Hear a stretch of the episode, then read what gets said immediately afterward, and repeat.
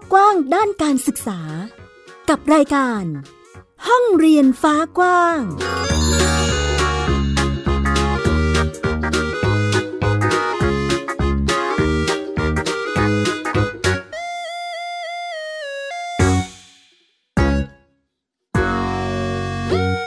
วัสดีค่ะต้อนรับคุณผู้ฟังทุกท่านเข้าสู่รายการห้องเรียนฟ้ากว้างค่ะอยู่กับแม่หญิงสกาวรัตน์วงมั่นกิจการนะคะที่ www.thaipbspodcast.com ค่ะพูดคุยกันในประเด็นการจัดการศึกษาที่เรียกว่ามีความหลากหลายแล้วก็มีจุดมุ่งหมายของผู้เรียนที่ชัดเจนมากขึ้นทีเดียวนะคะในปัจจุบันนี้หลายๆครอบครัวเลือกที่จะส่งเสริมสนับสนุนให้เป็นไปตามความพร้อมหรือว่าความถนัดของผู้เรียนมากขึ้นค่ะคุณผู้ฟังในจังหวะนี้หลายๆธุรกิจหลายๆพื้นที่ค่ะก็จะมีรูปแบบการเรียนรู้ที่ขยายตัวหรือว่าเติบโตขึ้นมานะคะเพื่อที่จะทำให้การเรียนรู้หรือความสนใจของผู้เรียนได้รับการส่งเสริมอย่างครบถ้วนครอบคลุมมากขึ้นและในรูปแบบการเรียนรู้แบบนี้แหละค่ะคุณผู้ฟังเป็นรูปแบบการเรียนรู้ที่หลายๆครอบครัวเริ่มหันมาใส่ใจแล้วก็ให้ความสำคัญกันมากขึ้นทีเดียวค่ะสำหรับการเรียนรู้ในรูปแบบที่เน้นความเป็นตัวตนหรือความถนัดของผู้เรียนเราจะเห็นว่ามีหลายๆสถานศึกษาค่ะที่ให้ความสำคัญและอีกหนึ่งรูปแบบการเรียนรู้ที่เหมาะกับรูปแบบที่ครอบครัวจะส่งเสริมได้ขนาดนี้ก็จะเป็นการศึกษาในโฮมสคูลนั่นเองนะคะโฮมสคูลหรือว่าบ้านเรียนหรือการจัดการศึกษาที่มีคุณพ่อคุณแม่มาร่วมกันดีไซน์หรือส่งเสริมการเรียนรู้ร่วมกันจัดการศึกษากับลูกของตนเองนั่นเองค่ะวันนี้มีอีกหนึ่งบ้านเรียนค่ะเป็นเพื่อนบ้านเรียนที่มาร่วมกันพูดคุยนะคะพูดคุยกับบ้านเรียนอุบลโพนี่คลับนะคะทักทายแม่เอ็มค่ะคุณทิติมามั่นวงนะคะซึ่งเป็นคุณแม่ของน้องนาน่านะคะเด็กหญิงนลินมั่นวงนั่นเองนะคะสวัสดีแม่เอ็มค่ะสวัสดีค่ะสวัสดีค่ะสวัสดีค่ะแม่เอ็มนะคะตอนนี้น้องนาน่าหรือว่านลินมั่นวงคือน้องม.2 แล้วถูกไหมคะคุณแม่ใช่ค่ะม.2 แล้วค่ะลักษณะความสนใจอะไรยังไงคะของน้องนาน่าณตอนนี้ค่ะเราต้องเกริ่นตรงนี้ก่อนว่าอย่างบ้านเราเนี้ยทำสโมสรขี่ม้าอยู่ที่อุบล นะคะแล้วก็ได้ให้ลูกเรียนอยู่ในหลักสูตรเนี่ยก็มาจนถึงป.6 แล้วก็ให้เริ่มมาเรียนโฮมสคูลสิ่งที่เขาสนใจก็จะเป็นพวกเกี่ยวกับกีฬาแล้วก็ดนตรีแล้วก็เกี่ยวกับการเต้นอะไรพวกนี้ค่ะที่เราเห็นแล้วเราก็เลยส่งเสริมโฟกัสตรงนี้ให้น้องเลยแล้วก็ภาษาค่ะจะเห็นความชัดเจนที่ทางครอบครัวเองใส่ใจแล้วก็ได้สนับสนุนให้น้องนาน่านะคะได้ลองเรียนรู้ตามรูปแบบที่ตนเองสนใจอันนี้สอบถามแม่เอ็มนิดหนึ่งในลักษณะของการตัดสินใจมาโฮมสคูลเพราะว่าเรียนรู้จากในระบบมาตลอดเลยใช่ไหมคะมันมีจุดไหนอย่างไรคะทำไมเราตัดสินใจถึงมาโฮมสคูลคะเกิดจากการที่แนวคิดเราเริ่มต้นจากลูกที่เข้าอนุบาลแต่คือในช่วงนั้นที่เราตัดสินใจเราคิดมาเมื่อประมาณตอนช่วงลูกเข้าอนุบาลแล้วค่ะเพียงแต่ว่าเรายังไม่มีสถานที่หรือศูนย์การเรียนรู้ที่แล้วก็เราก็ไม่ได้มีข้อมูลมากพอเราก็เลยให้ลูกเข้าโรงเรียนอยู่ในระบบที่ไม่ได้เน้นวิชาการมากที่เน้นด้านกิจกรรมฉะนั้นเราก็เลยเลือกโรงเรียนที่เขาเน้นเรื่องภาษาเน้นเรื่องเกี่ยวกับกิจกรรมมากกว่าก็เลยไปเจอโรงเรียนเมื่อประมาณ10 ปีที่แล้วอะค่ะเราก็เลยให้ลูกเข้าแล้วเราก็ไม่อยากให้ลูกอยู่ในต้องไปเรียนพิเศษต้องไปอะไรอย่างเงี้ยคือเราไม่เคยให้ลูกเรียนพิเศษเลยตั้งแต่เรียนอยู่ในระบบคือไม่ได้เน้นว่าลูกจะต้องสอบได้ที่1ไม่ต้องเก่งในเรื่องของวิชาการเพราะว่าเรามีเป้าหมายตั้งแต่เมื่อ10 ปีที่แล้วแล้วค่ะทีนี้พอได้จังหวะที่เราตัดสินใจได้เห็นภาพชัดตรงที่ตอนที่เขาจบป.6 แล้วนะคะและพี่ชายเขาก็จบม.3 พอดีมันก็เหมือนจบพร้อมกันและลูกเรา2 คนก็ไม่ให้เข้าระบบเลยหลังจากนั้นนะคะก็ไม่ใช่เรื่องยากกับการที่เราจะตัดสินใจแบบนี้เพราะว่าเรามองแล้วว่าเราย้อนไปถึงที่ตัวเองเคยเรียนสมัยเราเรียนหนังสือค่ะเราเรียนตั้ง10 กว่าปี19 ปีจนจบป.ตรีมาเราก็ยังต้องมาเรียนรู้อะไรใหม่ซึ่งมันเสียเวลากับชีวิตมาก อันนี้พูดตรงเลยว่าเราเสียเวลากับชีวิตมากๆเลย เรากว่าเราจะมาเรียนรู้ธุรกิจที่เราทำขึ้นมาเนี่ย เราก็ต้องมาเรียนใหม่หมดเลยอะค่ะ เราก็ต้องมาเรียนใหม่ เราก็ต้องมาเรียนรู้ใหม่ ซึ่งเราไม่อยากให้ลูกเราไปเสียเวลาอย่างนั้น ถ้าเขาชอบอะไรก็พุ่งตรงไปที่สิ่งที่เขาชอบเลย มันจะได้เรียนรู้ว่ามันใช่ไม่ใช่อย่าไปเสียเวลา ถ้ามันใช่คุณก็ทำให้มันสม่ำเสมอแค่นั้นเองค่ะ ก็เลยไม่อยากจะเสียเวลาตรงนี้ คุณพ่อกับแม่เองเนี่ย คือเห็นมีความคิดเห็นตรงกันกับเรื่องพวกนี้อยู่แล้วตั้งแต่แรกนะคะ ในการให้ลูกเรียนหนังสือในการที่เลือกโรงเรียนตั้งแต่แรกแล้วนะคะ ก็เลยไม่ยากเท่าไหร่สำหรับครอบครัวก็เลยมาคุยกับลูกว่า ถ้าไปในทิศทางแบบนี้ลูกจะโอเคไหม ซึ่งมันก็ถามว่าไม่ใช่ว่าไม่มีระเบียบวินัยนะคะ ซึ่งตอนแรกๆก็จะมีมุมมองที่ไม่เข้าใจในเรื่องของความเป็นโฮมสกูลว่าพ่อแม่ต้องมีเวลา อ่ะพ่อแม่ต้อง เอ่อมันมีความเรื่องของมีความเป็นอิสระมากเกินไปแต่จริงๆแล้ว อ่ะ การจัดโฮมสกูลของเราเองยิ่งมีดีเทลเยอะมาก ในการจัดระเบียบกับลูกเพราะว่าเราเหมือนเป็นครูให้ลูกเองใช่ไหมคะ เราก็ต้องมีเรื่องของวินัยและความรับผิดชอบ ก็พูดง่ายๆคือ จากแม่มาเป็นครู ซึ่งมันมาเป็นทั้งครูเป็นทั้งแม่ด้วย บทบาทของเรามันจะยากมาก แต่ถามว่ามันยากแล้วเราจะไปต่อยังไง แต่มันก็ถือว่าเราก็เป็นการทำงานกับตัวเองฝึกตัวเองด้วย ในความเป็นผู้ปกครองแล้วก็มาเป็นครูด้วยใช่ไหมคะมันก็เลยทำให้เรารู้สึกว่างานยากตรงนี้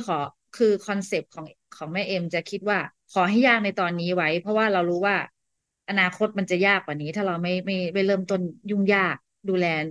ในตัวเขานะคะ แล้วก็เราเรื่องของวินัยและความรับผิดชอบมันก็จะต้องเยอะและมีดีเทลเยอะหน่อย พอพูดคุยกับลูกเสร็จปั๊บบอกว่ามันจะไม่ใช่เหมือนกับอยู่ในระบบ มันไม่มีมันจะระบบมันจะอีกแบบหนึ่งอิสระในบางเรื่อง แต่แม่ก็จะให้เรื่องของโอเค เขาชอบทำผมเนาะเขาก็จะมีเรื่องอิสระตรงนี้เราให้ได้ เราไม่มีปัญหา แต่งตัวไงให้ได้ขออย่างเดียวคือให้ถูกกาลเทศะ ซึ่งตรงนี้เราก็มีโอกาสได้ พอสังคมมันก็จะกว้างขึ้นนะคะ สังคมมันก็จะต้องไปส่วนใหญ่เขาก็จะอยู่กับผู้ใหญ่อยู่กับเด็กอะไรเงี้ยเพราะว่าสโมสรของเราก็จะมีทั้งเด็กทั้งผู้ใหญ่ด้วย กลายเป็นว่าเขาจะต้องปรับตัว กลายเป็นว่าเขาจะต้องเรียนรู้มากกว่าคนในโรงเรียนด้วยซ้ำนะคะ เรียนรู้ในเรื่องของชีวิตมากกว่าในโรงเรียน ซึ่งโรงเรียนในโรงเรียนไม่มีสอนแบบนี้เลย ซึ่งเราก็มองว่า โอเค ในวัยเขาก็ให้สมวัยนะคะ ในเรื่องของการเจอสถานการณ์อะไรต่างๆถ้าเขาเจอแล้วเราจะได้แนะนำเขายังไง มันก็ขึ้นอยู่กับสถานการณ์ ซึ่งตรงนี้เขาก็ยอมรับว่าเขาจะต้องเจอกับอะไร ต้องบอกว่าเขาก็คิดตอนแรกเขาก็เรียนในปีแรกเขาก็มีความรู้สึกเขาไม่มีเพื่อนในวัยเดียวกันอยู่ แล้วเราก็ต้องมาค่อยๆปรับสุดท้ายแล้วเขาก็อยากเลือกเส้นทางนี้เหมือนเดิม คือมันจะเป็นช่วงการรับมือกับลูกโฮมสกูลในช่วงวัยรุ่นก็จะเป็นอีกแบบหนึง เพราะว่าเขาเข้ามหนึ่งเนาะแม่เนาะ อ่าเขาเข้ามหนึ่งแล้วก็มันเป็นช่วงวัยรุ่นพอดี อ่าเราก็ต้องมาคอย ทั้งเขาก็ต้องปรับตัวจากการที่เคยมีเพื่อนแล้วต้องไม่มีเพื่อนในความรู้สึกเขานะคะ เขาก็ต้องมาเรียนรู้ใหม่ดังนั้นก็ต้องในเมื่อเขาตัดสินใจเลือกที่จะมาเป็นแบบเนี้ย เราถามลูกก่อนอันนี้ขึ้นอยู่กับลูกเลยค่ะ ถ้าลูกเขาชอบแบบแนวทางนี้ เราก็มาแต่พอดีว่า ลูกก็ไม่อยากจะเป็นในแนวทางนู้นด้วย ก็เลยโอเค ประมาณเนี้ยค่ะ อ่าเห็นความพูดคุยหารือกันนะคะ ของครอบครัว ในจังหวะของการร่วมกิจกรรมต่างๆ อย่างน้องนาน่าตอนนี้ม .2 แล้ว จังหวะที่ไปเจอคนอื่นๆ เขามีคำถามอะไรยังไงบ้างไหมคะ แบบไม่ไปโรงเรียนหรืออะไรอย่างเงี้ย มีเยอะแต่คือเราฉีดวัคซีนเรียบร้อยแล้วค่ะ ฉีดวัคซีนหมายถึงว่าเอ่อหนูรู้สึกไง แต่เราต้องสัมภาษณ์ลูกถึงความรู้สึกแก่นแท้ของลูกก่อนว่าลูกรู้สึกไง ลูกก็ว่ารู้สึกว่า ก็ไม่ได้รู้สึกอะไร ก็เลยบอกว่า คือเขาเห็นจากเราด้วยมั้งเขาเห็นจากเราไม่ได้แสดงถึงความไม่มั่นคงไม่มั่นใจอะค่ะ คือเรามั่นใจในสิ่งที่เราเลือกแล้ว ฉะนั้นลูกก็เลยมองเห็นความชัดเจนของเรา มันเลยทำให้ ลูกไม่รู้สึก ไม่ได้รู้สึกน้อยเนื้อต่ำใจหรือรู้สึกว่าฉันต้องมีโรงเรียนสังกัดหรืออะไรเงี้ยเขาไม่รู้สึกแบบนั้น เพราะเขารู้สึกเขาปลอดภัยด้วยซ้ำอะไรเงี้ยค่ะ ใครถามอะไรเขาก็ตอบว่าหนูเรียนโฮมสกูลค่ะหนูเรียนโฮมสกูลก็คือเขาก็ภูมิใจในตัวเขา เพราะว่าเราไม่ได้ให้ลูกรู้สึกว่ามันเป็นเรื่องที่มุมมองที่แตกต่าง คือเราไม่ได้เป็นอะไรที่แตกต่าง แค่เราเลือกที่จะมาเป็นเส้นทางนี้เฉย อ่า ส่วนในระบบพูดแบบว่าให้เห็นภาพนะคะ เอ้าทำไมแบบว่า พ่อแม่เธอตัดสินใจแบบ ดีจังเลยอ่ะ เธออยากทำอะไรเธอก็ได้ทำเลย แต่เราต้องไปเรียนพิเศษต้องไปอะไรอย่างเงี้ยกลายเป็นว่ามันก็มันนาน่าก็ทำให้เห็นว่า เอ้ากลายเป็นว่าสิ่งที่เราเรียนโฮมสกูลเขาก็ยิ่งแบบตอกย้ำชัดเจนตรงนี้ว่าเขาก็ภูมิใจอะค่ะว่าเขาก็เรียนตรงนี้ มันก็เลยทำให้มันไม่ใช่ มันก็ไม่ได้เรื่องที่ยุ่งยากอะไร แต่แต่สำคัญเนี่ยอยากจะฝากเรื่องหนึ่งว่า ถ้าผู้ปกครองตัดสินใจกับเรื่องพวกนี้แล้วอย่าสั่นคลอนเด็ดขาดนะคะ ให้ชัดเจน ให้ชัดเจนมากๆเพราะว่าลูกเราจะมั่นคงหรือไม่มั่นคงขึ้นอยู่กับเราอย่างเดียวเลย ขึ้นอยู่กับความเป็นแนวคิดเนเจอร์ของเราเป็นแบบนี้อยู่แล้วอะค่ะ เราก็แบบทุกครั้งที่เราตัดสินใจอะไรเรามองเรามีข้อมูลทั้งหมดมาแล้ว คือเราเรียนรู้ชีวิตมาแล้วเนาะแม่เนาะเราเรียนรู้ชีวิตมาแล้วว่า เราเรียนตั้ง19 ปี10 กว่าปี เราไม่เห็นได้อะไรเลย เราต้องไปเรียนรู้ใหม่นี่แหละค่ะ อย่างที่แม่เอ็มจะย้อนกลับไปแหละว่าเราอย่าไปให้ลูกเราเสียเวลาขนาดนั้นเลย ชีวิตคนเรามันสั้นมากค่ะ100 ปีเดี๋ยวไม่รู้จะถึง100 ปีหรือเปล่านั้นให้เขาใช้ชีวิตซะให้เขาได้เรียนรู้อะไร ให้มันตามวัยเขาและให้เขาได้ตัดสินใจเลือกอะไรที่เขาชอบดีกว่า อย่าไปเสียเวลาอะไรมากเลย เราต้องชัดเจนในเป้าหมายทิศทางที่เราจะเดินนะคะหารือกันกับคนในครอบครัวว่าทิศทางเป้าหมายปลายทางของเราแล้วจริง ๆ ตั้งใจการเรียนเพื่ออะไร แล้วถ้าเราได้ค่ะ คำตอบชัดเจนเราก็ไปในทิศทางนั้นนั่นเองนะคะ ที่สำคัญเลยที่แม่เอ็มบอกค่ะ คือการแสดงออกหรือว่าความมั่นใจของพ่อแม่นะคะ คือทิศทางที่จะนำลูกให้เติบโตไปได้ด้วยเช่นกันเนาะเรามั่นใจลูกใช่ก็มั่นใจ ในส่วนของกิจกรรมการเรียนรู้ค่ะแม่เอ็ม น้องม .2 แล้วมีกิจกรรมอะไรที่ทำอยู่ตอนนี้บ้างคะ ด้วยที่เราทำสโมสรขี่ม้า เราก็เลยก็จะมีกิจกรรมที่น้องเขาต้องขี่ม้านะคะ เพราะว่าน้องเขาก็สามารถที่จะ คือทั้งขี่ม้าไปด้วยก็สามารถที่จะสอนน้องขี่ม้าที่เป็นรุ่นเล็ก beginner อะค่ะ ที่มาขี่ม้าใหม่ก็ได้นะคะเขาก็จะเป็นผู้ช่วยสอนนะคะ ครูผู้ช่วย แล้วก็เขาก็จะมีเต้นนะคะ มีกิจกรรมเต้นที่เขาชอบ แล้วก็กิจกรรมมีทักษะการเขียนที่เรียนกับแม่หญิงนะคะ แล้วก็ทักษะการสื่อสาร อ่า แล้วก็เรียนภาษาอังกฤษนะคะ เรียนคณิตศาสตร์ แค่นี้ค่ะ แล้วก็นอกนั้นก็เป็นกิจกรรมทั่วไป แล้วก็ให้ช่วยเรื่องของเกี่ยวกับคิดบัญชี ร้านมันมีคาเฟ่ที่สโมสรอย่างเงี้ย ก็ให้เขาได้ช่วยตรงนี้แล้วก็เอ่อเขาจะสนใจในด้านเกี่ยวกับจิตวิทยาเขาก็จะได้ เขาก็จะมากิจกรรมที่เขาจะที่จะมีการพูดคุยกับแม่ด้วยเรื่องของจิตวิทยาซึ่งคุณแม่ก็จะมีการแนะนำสอนเองอะไรอย่างเงี้ยค่ะที่มีการพูดคุย คือเราชอบให้ลูกวิเคราะห์เหตุการณ์ สถานการณ์ของมนุษย์ ว่าถ้าเป็นแบบนี้หนูคิดยังไงอะไรอย่างเงี้ย ประมาณเนี้ยค่ะ ที่เราสอนเอง แล้วก็ประมาณนี้ค่ะ แล้วก็ส่วนในเรื่องของวินัยความรับผิดชอบ ลูกอาจจะติดเราเป็นติดว่าเป็นแม่ก็อาจจะบอกในบางเรื่องก็จะพูดยาก ถ้าเป็นครูก็คนครูคนอื่นก็จะเร็วหน่อย แต่ก็กับแม่ก็จะต้องแม่นี่ก็ต้องใช้จิตวิทยาแล้วก็จิตวิทยุไปในตัวอะไรอย่างเงี้ย ต้องแบบบางครั้งก็ต้องฟาดฟันกันนิดนึงแต่ก็สนุกดีค่ะ สนุกดีอยู่กับลูกก็ เพราะว่าเราต้องทั้งทำงานบริหารด้วยเนาะแล้วก็ต้องทำงานต้องคอยดูแลลูกค้า แต่ในขณะเดียวกัน เราก็มองว่าเรื่องลูกก็สำคัญเราก็ต้องจัด คือตารางชีวิตเราก็จะไม่เหมือนเดิม แต่เราก็สนุกดีอะค่ะ มันก็สนุกดีทำให้เรา คือคอนเซปต์ ของแม่เอ็มคือชอบทำงานยากๆก่อน เพราะว่าเราจะได้สบายตอนแก่อะไรประมาณนี้ที่สุดคอนเซปต์แม่เอ็มก็มีแค่นี้แค่นั้นแหละค่ะคือทำงานให้มันเหนื่อยๆไว้ในช่วงแรกๆกับเรื่องลูกเรื่องอะไรนะคะ กับทุกเรื่องเลย แล้วมันก็จะได้แบบความยากของมันก็จะได้เจอปัญหาก่อน แล้วมันก็ค่อยจะดีขึ้นในภายหลังกิจกรรมก็ประมาณนี้ค่ะแม่ในครอบครัวเรานะคะ สอนลูกแบบ มั่นใจในตัวเองเนาะอ่า มันเลยทำให้มีข้อจุดเด่นจุดด้อยที่แตกต่างกัน ความมั่นใจตัวเองมันเลยทำให้เขาเนี่ย บางครั้งคือการแสดงออกของเขามันอาจจะด้วยวัยรุ่นด้วย เราก็เป็นคือโจทย์ของเราคือเป็นแม่โฮมสกูลที่อยู่ในช่วงวัยรุ่นนะคะ ซึ่งที่อื่นก็อาจจะเป็นแบบเด็กแบบอะไรที่แม่เอ็มเห็นส่วนใหญ่นะคะ แต่นี้เรามาเจอในช่วงที่ลูกเป็นวัยรุ่น ซึ่งโจทย์มันก็จะไม่ได้เริ่มต้นมาตั้งแต่แรกนะคะ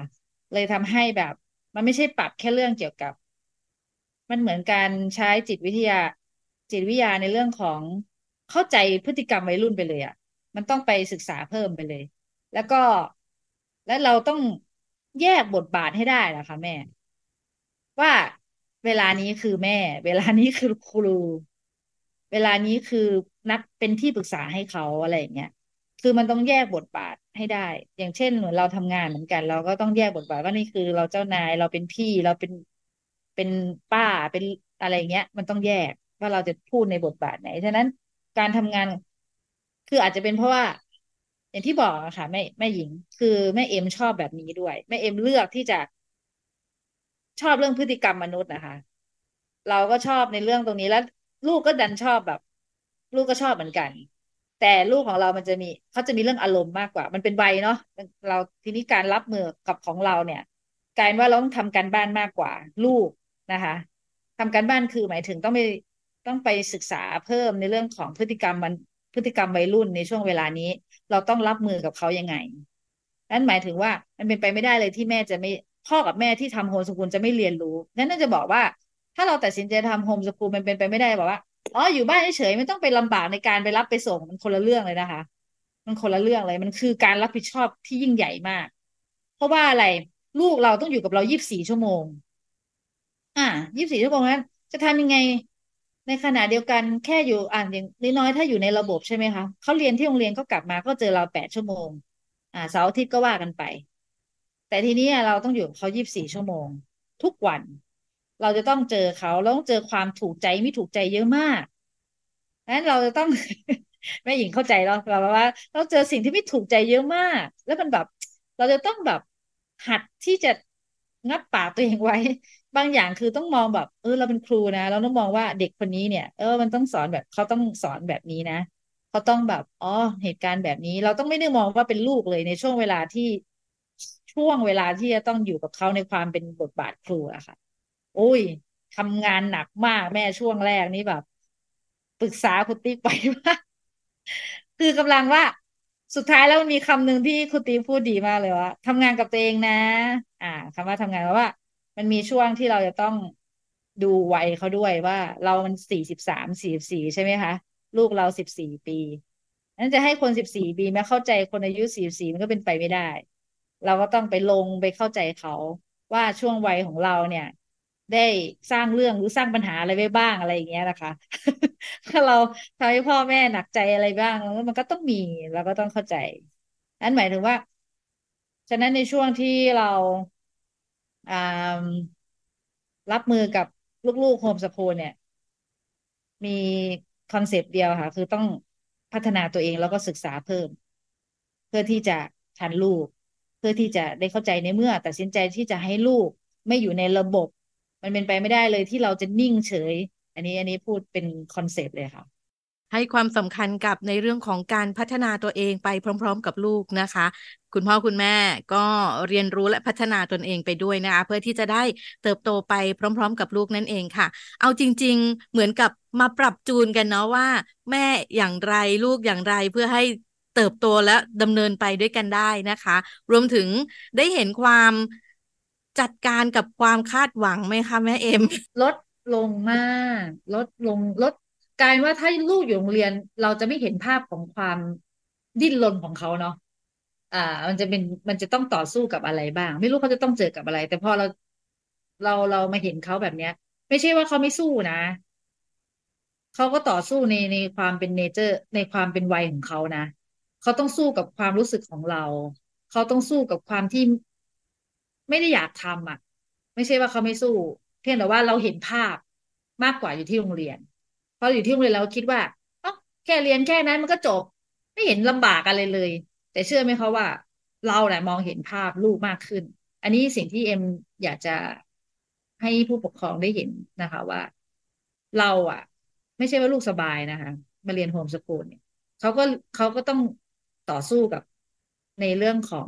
ความรู้สึกและอารมณ์ของเขาเหมือนกัน เพราะว่ามันจะไม่เป็นอย่างที่เขาคิดเลย มันจะไม่มีความเป็นบางวันก็เดี๋ยวต้องเจอแบบเนี้ยอย่างหน้าเนี่ย เขาจะต้องเจอกับ ไม่ว่าเดี๋ยวก็เจอผู้ใหญ่เดี๋ยวก็เจอเด็กเดี๋ยวก็เจอเพื่อนคนวัยเดียวกันนั่นการปรับจูนของอารมณ์ของเขามันพอสมควรแล้วเราก็ต้องเข้าใจเขาด้วยว่า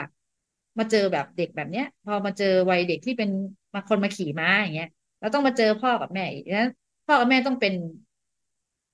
เหมือนที่พึ่งเขาแหละในช่วงเวลาที่เขาจะต้องเจอกับอะไรนั้นอยู่ที่โรงเรียนก็อาจจะหนักกว่านี้ แต่อันนี้เรายังเห็นกับตา แต่สุดท้ายเราต้องเข้าใจลูกว่าเรียนโฮมสคูลไม่ใช่ว่าเขาไม่สู้นะคะเขาก็สู้ของเขาเหมือนกัน เพราะว่าเขาก็โคลงเคลงในตัวเขาอยู่แล้วล่ะวัยรุ่นเขาก็ในตัวเขาก็มีความโคลงเคลงในเรื่องของอารมณ์และความรู้สึกเขาอยู่แล้ววัยนี้มันต้องการเพื่อนอย่างเงี้ยไม่เริ่มไม่มีเพื่อนแล้วฉันต้องไปในทิศทางไหนเนี่ยอะไรอย่างเงี้ยแต่เราต้องคุยกับลูกบ่อย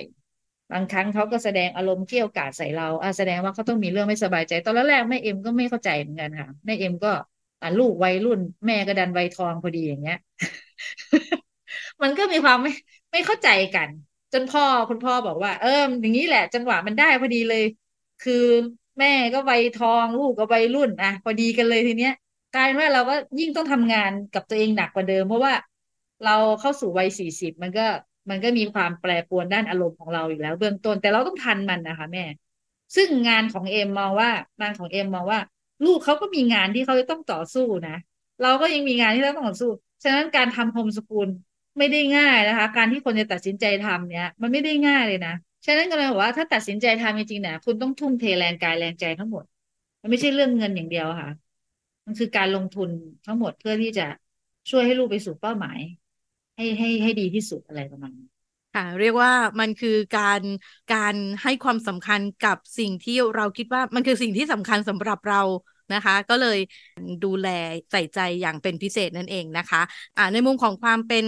คุณแม่โฮมสคูลเราได้เห็นชัดเจนในลักษณะที่ต้องปรับตัวเยอะมากทีเดียวนะคะรวมถึงตัวลูกเองก็ต้องปรับตัวด้วยในลักษณะที่ออกมาจากการศึกษาในรูปแบบระบบโรงเรียนใช่ไหมคะมาสู่โฮมสคูลที่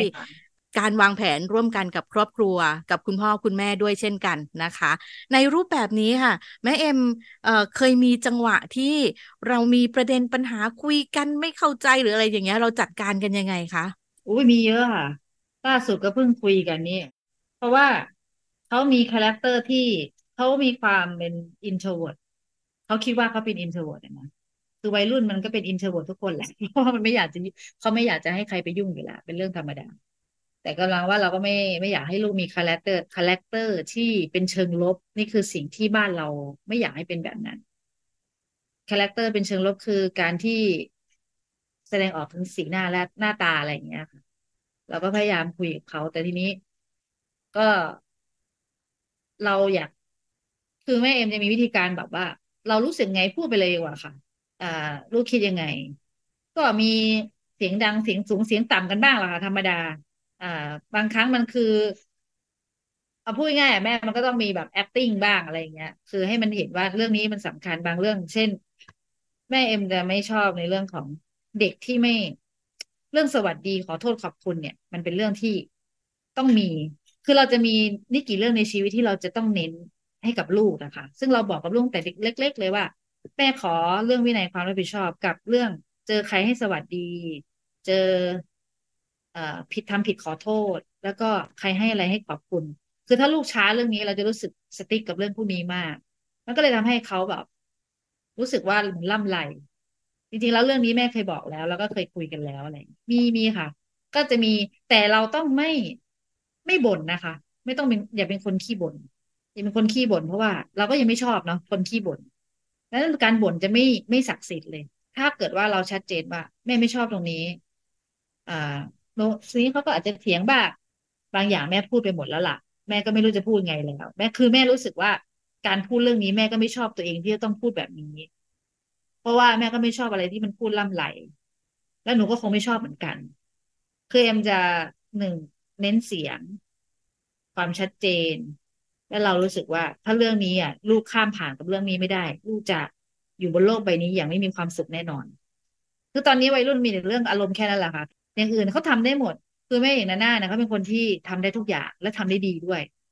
แต่แม่ต้องดันก่อนทำนี้ก็ขอปฏิเสธคือเป็นช่วงเป็นวัยที่ปฏิเสธเยอะมาก